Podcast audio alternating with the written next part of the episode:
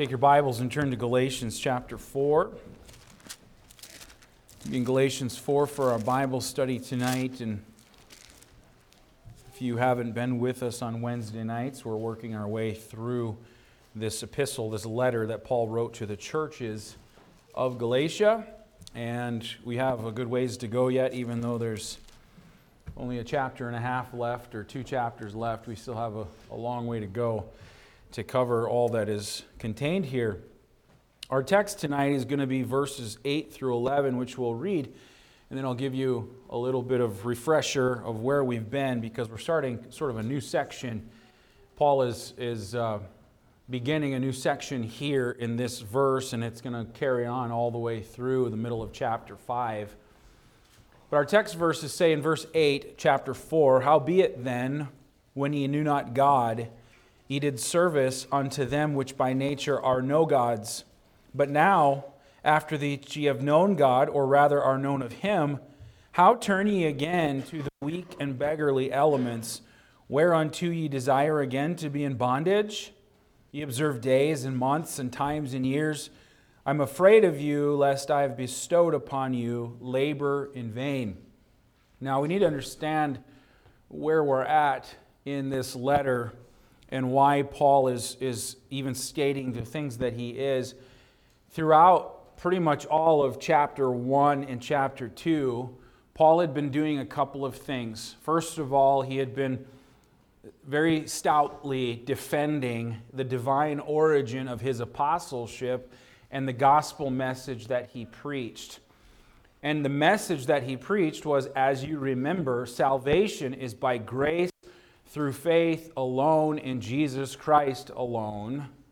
And that was the message he preached. You can look in chapter 2 in verse 16, where Paul said, Knowing this, that a man is not justified by the works of the law, but by the faith of Jesus Christ. And to be justified means to, it means to be declared righteous.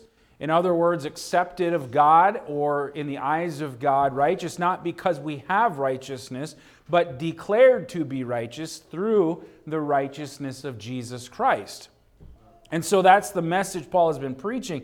That message and the authority to preach that message wasn't his own, it came from God and was independent of men. And he states that in chapter 1.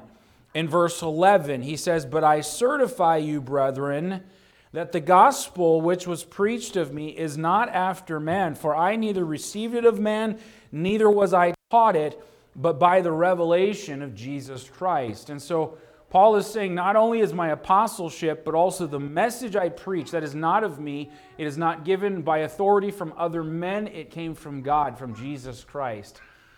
And that's a promise. And so, that's what he's doing in chapter 1 and 2. The reason he had to do this, defend himself and the message that he preached, was because of the influence of the Judaizers. And for you that haven't been with us, this is new information for you probably. All the rest of you, you ought to remember this because I pretty much repeat it every Wednesday night. So you ought to get the, the gist of what's happening in the, in the epistle of Galatians. And who were the Judaizers? Somebody tell me. I'm put you on the spot. We don't do this on Wednesday nights normally, but let's have some dialogue, some feedback. Who are the Judaizers? Anybody? It's all right if you're wrong. I'll not. Cephas? No, not Cephas. He he was. What, what, the ones that were following Paul around, and they were basically saying that it was works. You know, the law was good, but you know, Christ brought good, but we still had. To fulfill these parts of the law. in Right. Right. They were following him closely in sowing that discord. Yes. So everywhere Paul went, as Paul was preaching and planting churches, in many cases, these Judaizers, they came from Jerusalem, but what they were doing was they were uh, not, they were, they were on purpose trying to discredit the Apostle Paul, and they were trying to uh, dissuade people from believing the message that Paul preached. These Judaizers were those who had mixed faith with works. In other words, they were perverting the true gospel of Jesus Christ. They were also corrupting the minds of those in the Galatian churches with that doctrine. And what they were doing is they were saying that in order for you to be saved, you not only have to believe in Jesus, but you also have to be circumcised or you have to keep the law of Moses in addition to believing in Jesus Christ. And it was a mixture of faith and works, and they were drawing the Galatian believers away from the truth of the gospel. In chapter 1, in verse 6, Paul says, I marvel that ye are so soon removed from him that called you into the grace of Christ unto another gospel, which is not another, but there be some that trouble you and would pervert the gospel of Christ. Now, some of those words might be confusing to some of you, where Paul says they're preaching another gospel, which is not another. Those are different words in the Greek language, but they're translated as the same word in English. But basically, what it means is they're preaching another gospel, which isn't another one of the same kind, meaning it's just as effectual and it's, it's the same thing. No, it's a different gospel. Altogether, it's a perversion of the true gospel.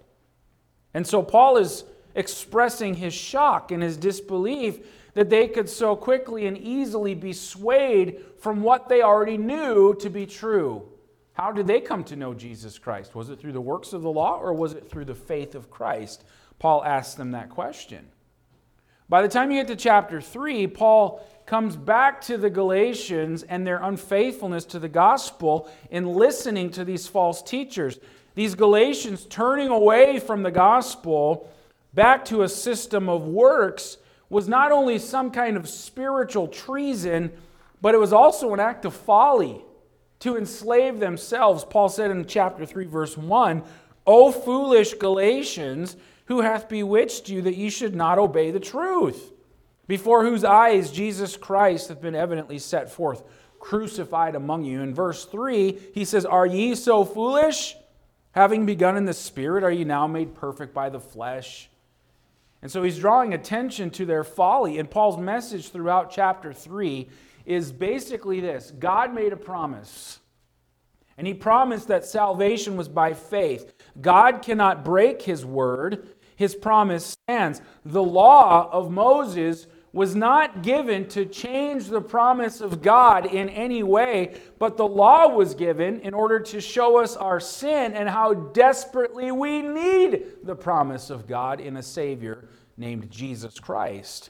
Our salvation couldn't possibly come through the keeping of the law because we could never keep it perfectly, and it demands perfection.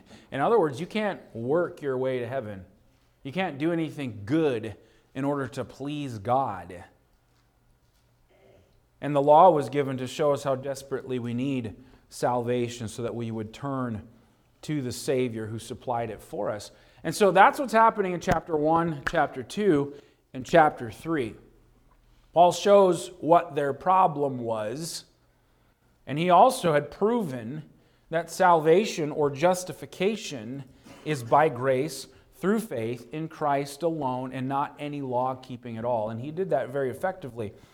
In other words, Paul is saying a man cannot make God accept him. He can't put God in debt by doing some good things and then saying, See, God, you've got to accept me because look at all the things that I did.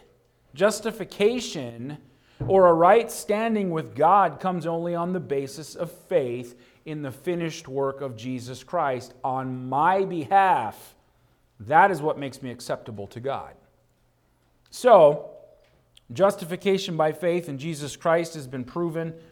And now we get to where we're at in our letter and in this text. And from this point to about the middle of chapter 5, Paul begins to make an appeal to these Galatian churches to dump this legalism idea and get back to right thinking and right doctrine and right standing with God.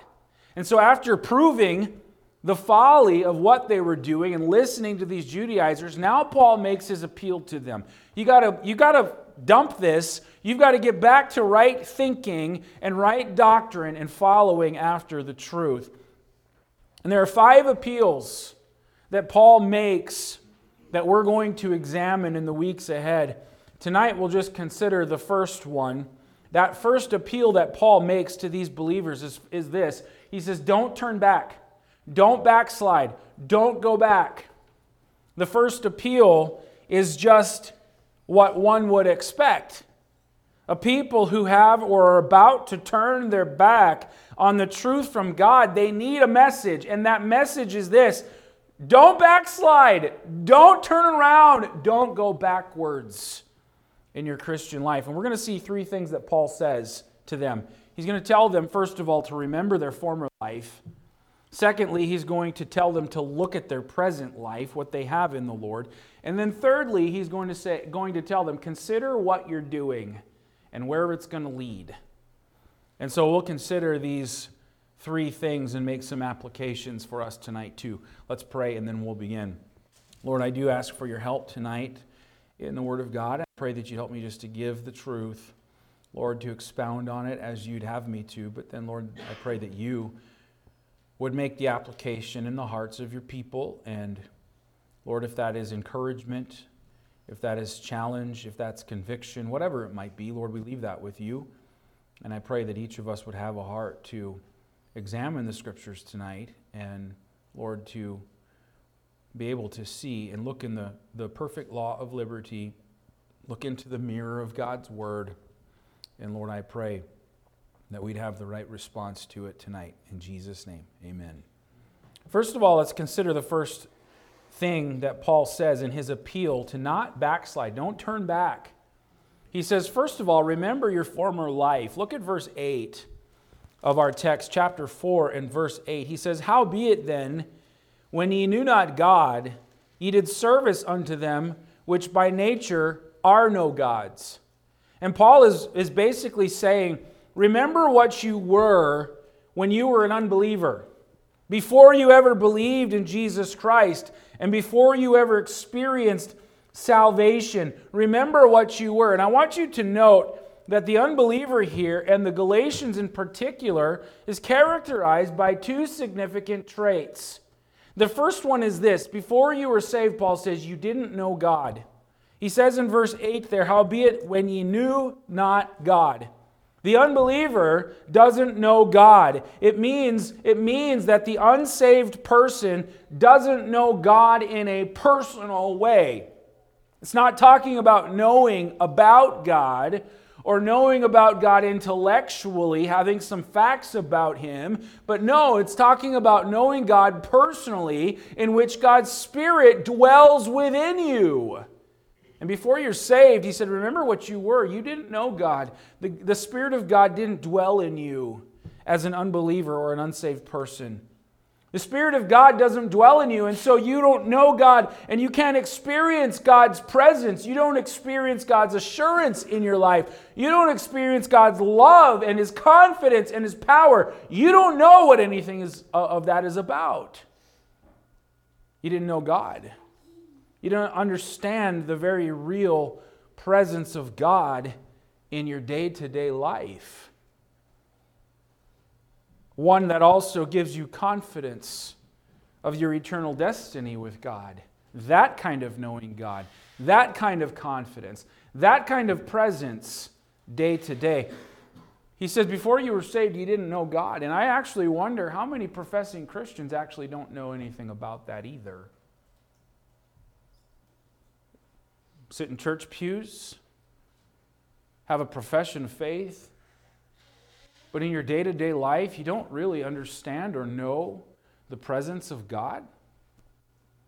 The assurance that God gives his children love, power over sin. In fact, I wonder how many claim Christ but don't actually even really think much about him throughout the week. Come to church, so everybody thinks that we're saved, but we don't really know God. I wonder. The unsaved person, Paul says, before you were a believer in Christ, you didn't know God. Not only that, but you serve false gods. Here's the second trait that characterizes an unbeliever. He says in verse 8, How then, when ye knew not God, ye did service unto them which by nature are no gods?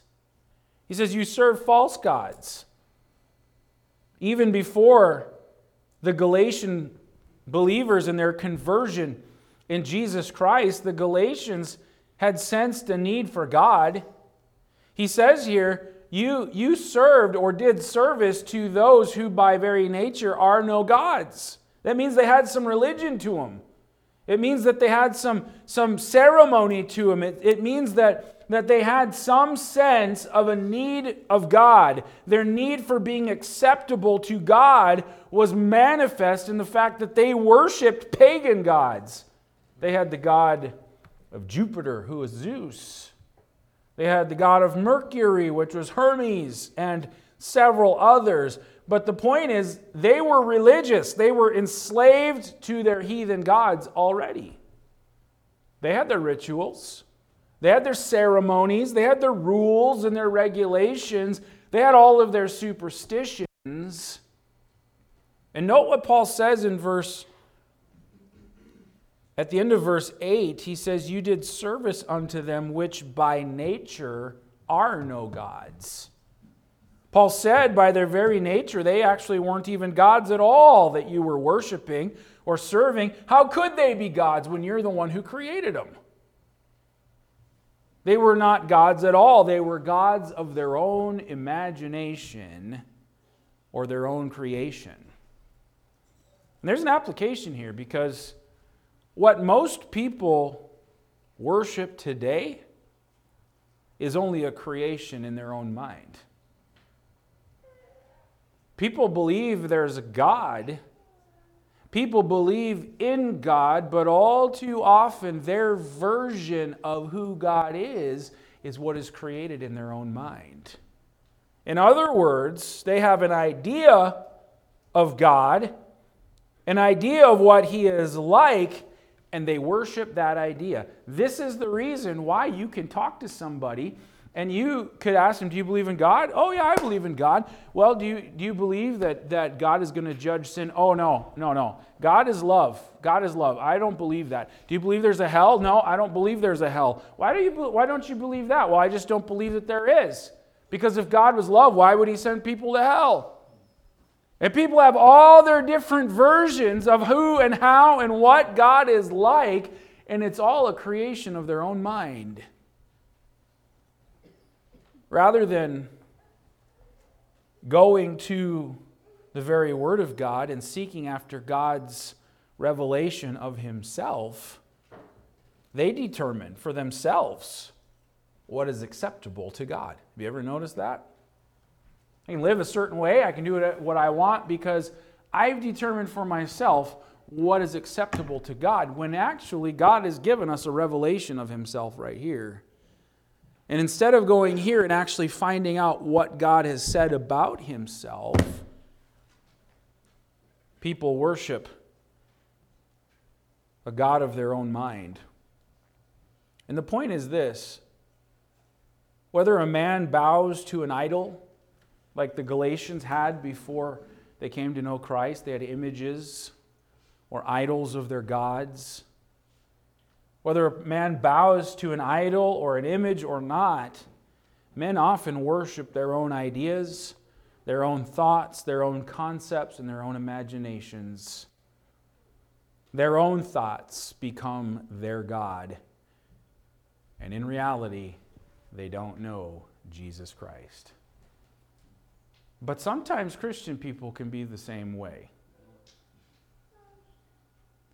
We can invent in our own mind what is acceptable to God, and rather than aligning our life with truth, we end up worshiping the God of self, my own way of thinking, my own will, my own imagination. And there, our own thoughts become our God. Jesus said, he was talking to his disciples in John 15, he was talking about what the religious crowd would do to them, that sometime at some point they would be persecuted. And Jesus said to them, The reason that they're going to do this, and they're going to do it for my name's sake, but the reason they're going to do it is because they know not him that sent me. Oh, they're very religious but they actually don't know my Father. They don't know God at all. In John 16, he says something very similar. These things will they do unto you because they have not known the Father nor me. And you know what? There are people today who even sit in good churches, they have a Bible knowledge to some degree. In fact, the Bible says in 2 Timothy 3 7 that they are ever learning, but they're never able to come to the knowledge of the truth means they got all the Bible facts, they know all that's going on here, but they don't know how it actually applies in their own life. Never able to come to the knowledge of the truth. There's another application here because Paul says you need to remember what you were. And in a sense, every believer needs to remember where he came from before he came to know God. It's a good thing for us to remember what we were. God has been most gracious and merciful to us all. And may we never forget that Jesus Christ has purged us from our sins. He has purchased us with his own blood. I do not belong to myself, I belong to him. And you know what? There's an element of this backsliding thought that applies to unsaved people, but it also applies to saved people. The Christian who is backsliding has forgotten what he was before Christ saved him. And the farther and farther away he gets from the things of the Lord, the more evident that becomes. 2 Peter 1 5 says, And beside this, giving all diligence, add to your faith virtue, and to virtue knowledge, and to knowledge temperance, and to temperance patience, and to patience godliness and to godliness, brotherly kindness, and to brotherly kindness, charity. Here's the growing in the, in the things of God. For if these things be in you and abound, they make you that ye shall neither be barren nor unfruitful in the knowledge of our Lord Jesus Christ. But he that lacketh these things is blind and cannot see afar off, and he hath forgotten that he was purged from his old sins becoming enslaved again to the flesh. 2 Peter 1 and verse 10 says this Wherefore, the rather, brethren, give diligence to make your calling and election sure. For if ye do these things, ye shall never fall. So you're not going to backslide. You're not going to fall away from truth if you give diligence in your relationship to the Lord. And so, Paul in his appeal to the Galatians to move away from this legalism idea, get rid of it, get back on track. He states to them, they, they had been sliding back, they had been turning away, and he says, You need to remember what you were. But the second thing is, he says, You need to look at your present life. Verse 9, he says, But now, so he says, How be it then, when ye knew not God, ye did service unto them which by nature are no gods. But now, after that ye have known God, or rather are known of him, how turn ye again to the weak and beggarly elements, whereunto ye desire again to be in bondage? He says, Look at your present life. What is it about your present life? He says, After ye have known God, or rather are known of God. Wow, what a statement. Do you know that you and I, if we're saved, Brother Seth, do you know that we're given the most wonderful privilege that we could ever possibly imagine? What is that? That you know God, but more importantly than that, that He knows you that He knows you. To be known of Him. Paul says that you, in verse 9, after that ye have known God, or rather are known of Him. What a statement! It implies to us and tells us that God has accepted us and He has become a father to us. What an amazing thing that, that our minds could probably not really ever comprehend. He knows you intimately as a son or a daughter. What a glorious privilege to have that relationship. What were you before? An enemy of God? Now, you're a son of God.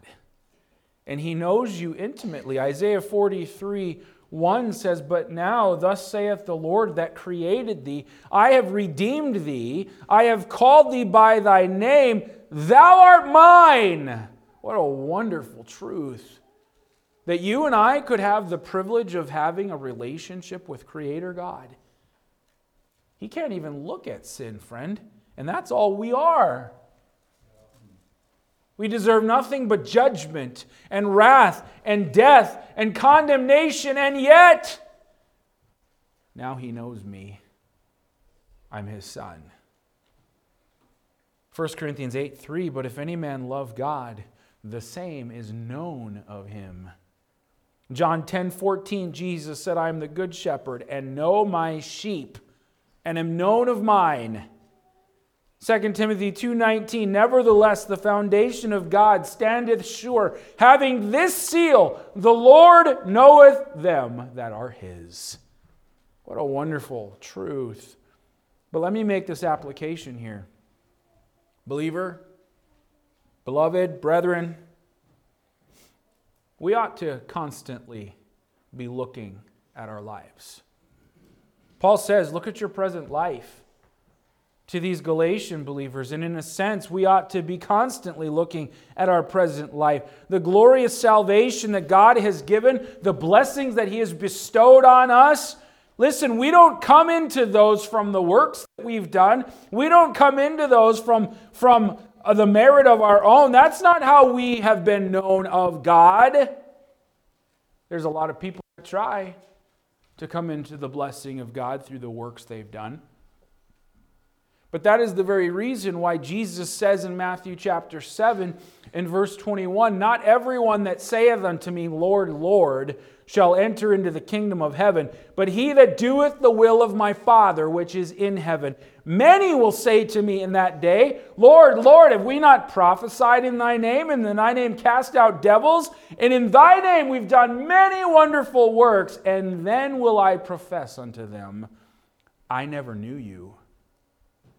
Depart from me, ye that work iniquity. Wow.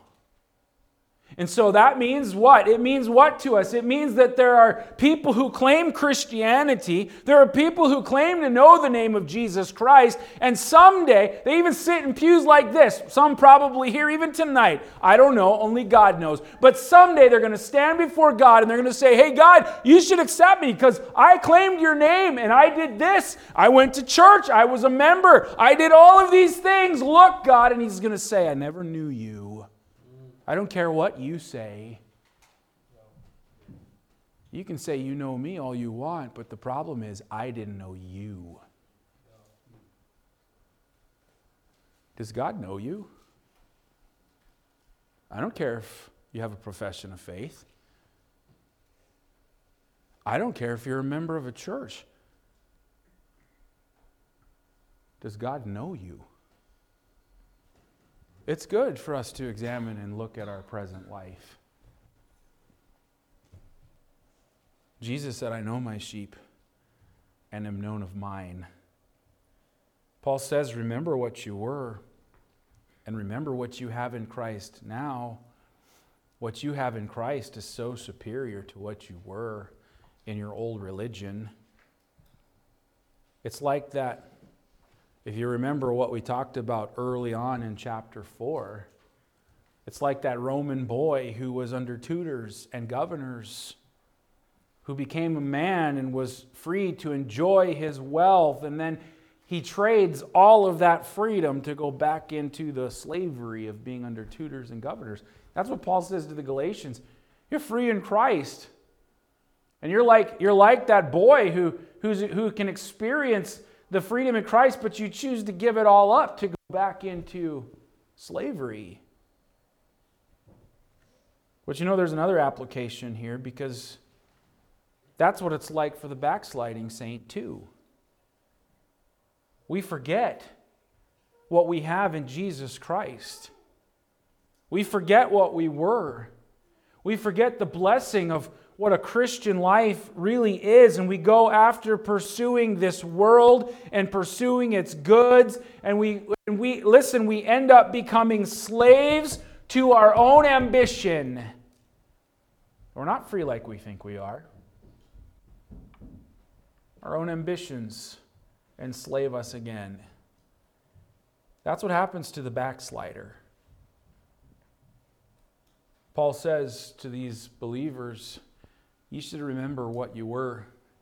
You need to look at your life now, the blessing you have from Christ. But then the third and final thing is that Paul says you need to consider what you're doing. You need to consider your turning. You need to consider what sliding back is going to mean. Look at verse 9 again, the second part. He says, How turn ye again to the weak and beggarly elements, whereunto you desire again to be in bondage? Ye observe days and months and times and years. I am afraid of you or for you, lest I have bestowed upon you labor in vain. Paul says you need to consider what you're doing. And I want you to note the critical point here. Note what Paul says about them when they're in when they've been involved with the Judaizers and and and mixing works and faith and turning from the true gospel. Note what he says what you're turning to in verse 9. He says, How turn ye again to the weak and beggarly elements, whereunto ye desire again to be in bondage? He says, What you're turning to is weak and beggarly things.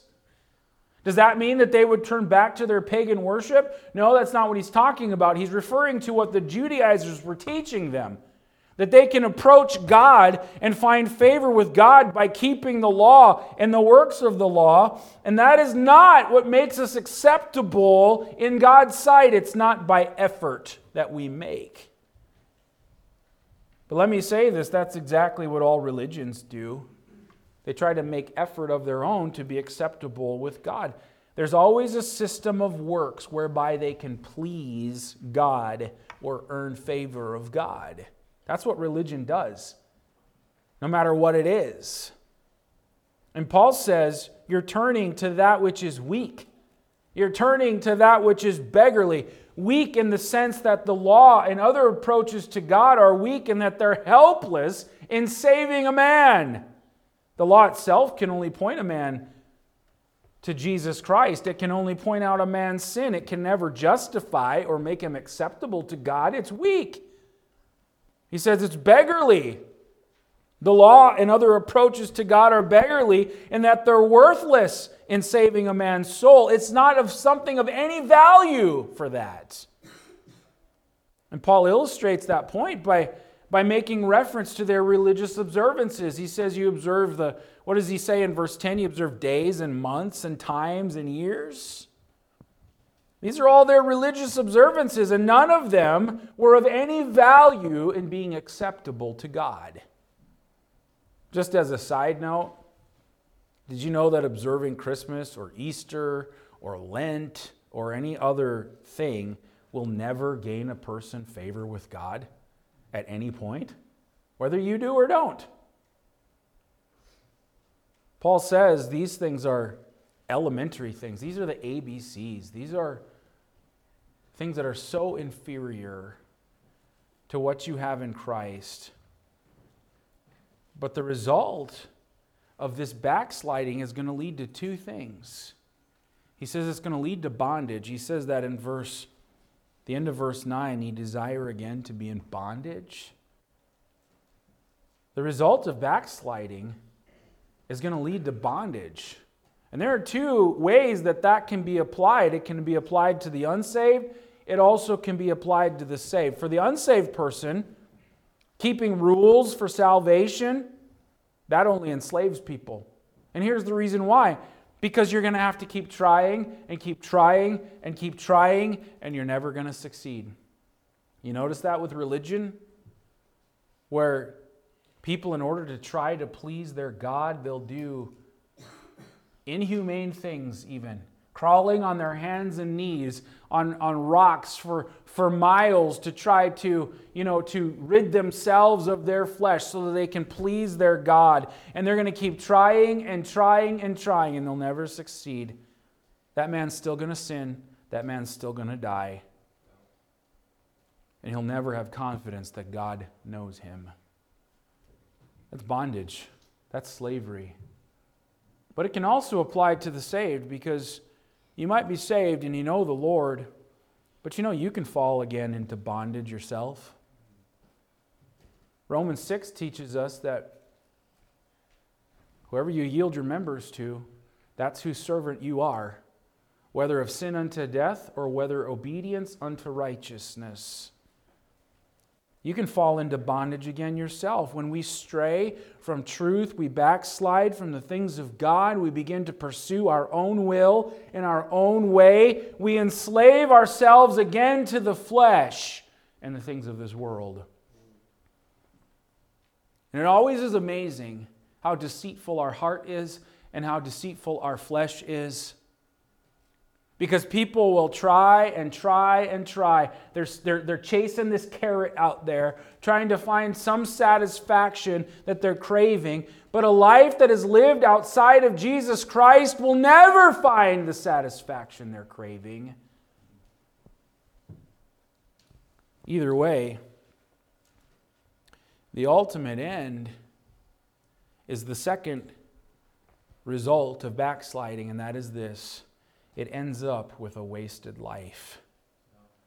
Paul says in verse 11, he says, I'm afraid of you, afraid for you. I'm fearful for you. As their spiritual father,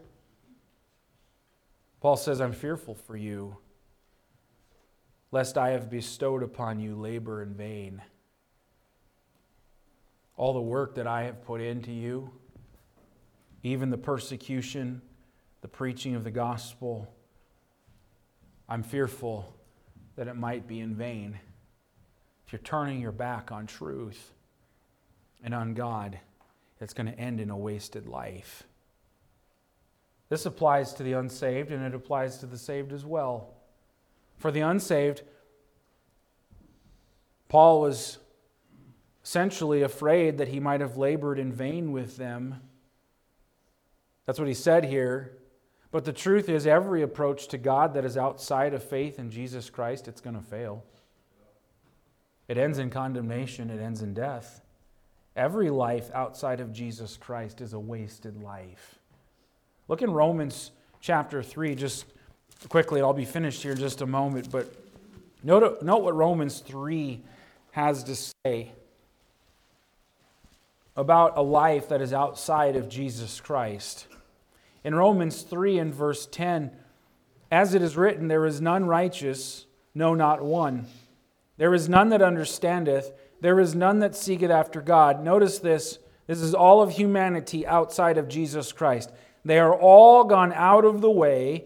They are together become unprofitable. There is none that doeth good, no, not one. Notice where the Apostle Paul, writing to the Romans, says that mankind outside of Jesus Christ is altogether unprofitable. You know what that word means? It means to render useless. A life apart or outside of Jesus Christ is a wasted life. This truth concerning backsliding ending in a wasted life is true for the saved as well. A life that is not lived for Jesus Christ after you've been saved is ultimately a wasted life. We're saved not so that we can serve ourselves, we're saved so that we can serve God. We are His workmanship, created in Christ Jesus unto good works. And God has before ordained that we should walk in those things. That is the purpose for which he saved us. In 1 Corinthians 6 and verse 19, it says, What? Know ye not that your body is the temple of the Holy Ghost which is in you, which ye have of God, and ye are not your own? For ye are bought with a price. Therefore, glorify God in your body and in your spirit, which are God's. The point is, we don't belong to ourselves. If we get away from truth and we get away from walking close to the Lord, we get away from the things of God, we start pursuing our own will and our own way, ultimately that life is going to end up with nothing. It's going to end up wasted. You're going to die, and then whose shall those things be which thou hast acquired? You're going to stand before God empty handed. Jesus said in Luke 9 and verse 62 No man having put his hand to the plow and looking back is fit for the kingdom of God. In other words, the illustration of a farmer who's going to plow his field, you put your hand to the plow, you begin to work, and you're constantly looking behind you. You can't plow a straight line and be effective and efficient. The Lord has saved you that our life might be used for His glory, for His honor. We keep looking back to the world or to the flesh or serving ourselves, it's going to end in a wasted life. Backsliding people need appeal after appeal. And why? Because they're walking a dangerous road when they turn their back on God or His truth. But you know, the thing about backsliders is this generally speaking, most will think that they're just fine.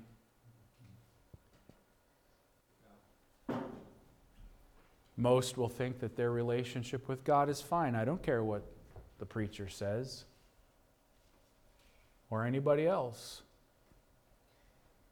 but they can't see their true spiritual condition. And nobody can convince them of it either. It only takes and can only be the Word of God and the Spirit of God that opens their eyes. May the Lord help us, amen, to not turn back.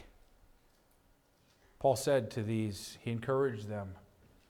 He had to rebuke them, he had to come down hard on them, but his encouragement is don't turn back. He said there to them in verse 8, find it here, and I'll finish.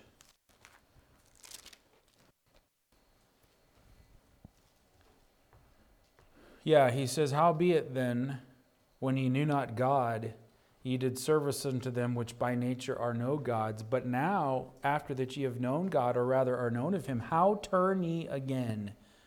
To the weak and beggarly elements. Like, how is it that you can turn away and backslide from the truth when you have so much in the Lord? Well, our deceitful heart, our sinful heart, is what causes us to do that. And may the Lord help us. Amen. Next time, we're going to dig into the next appeal that Paul makes to the Galatians in verses 12 through 20. And it seems to be a more personal one. And it's maybe one that's a more common result when there is backsliding people or a backsliding person. And Paul's going to talk about his own or their relationship to him as their father in the Lord. Remember, they had turned their back on him too. He had to def- defend his apostleship to them because of the Judaizers. And Paul has some pretty strong things to say and some encouraging things to say at the same time to them regarding their relationship. And so that'll be the next appeal that Paul makes to these Galatian believers, and we'll dig into that next time, okay? But in the meantime, let's ask the Lord to help us to stay straight and stay true. Amen. Let's pray. Heavenly Father, thank you, Lord, for your word. And Lord, we thank you for its instruction in righteousness for us. And, and Lord, the encouragement to stay true, to stay straight, to not turn back can apply uh, to the saint of God just, uh, just as easily and as importantly as an unsaved person turning their back on their opportunities to know God. And Lord, I pray that you would help us, Lord, to stay close to you and to give diligence, like Peter said. Add to our faith virtue, and to virtue knowledge, and all of these things working together in our life to grow us in our knowledge of the Lord Jesus Christ, and how Peter said, If you do these things, you shall never fall. They become a safeguard against falling away or backsliding. And Lord, I pray that you'd help us as your people to stay close to you. In Jesus' name, amen.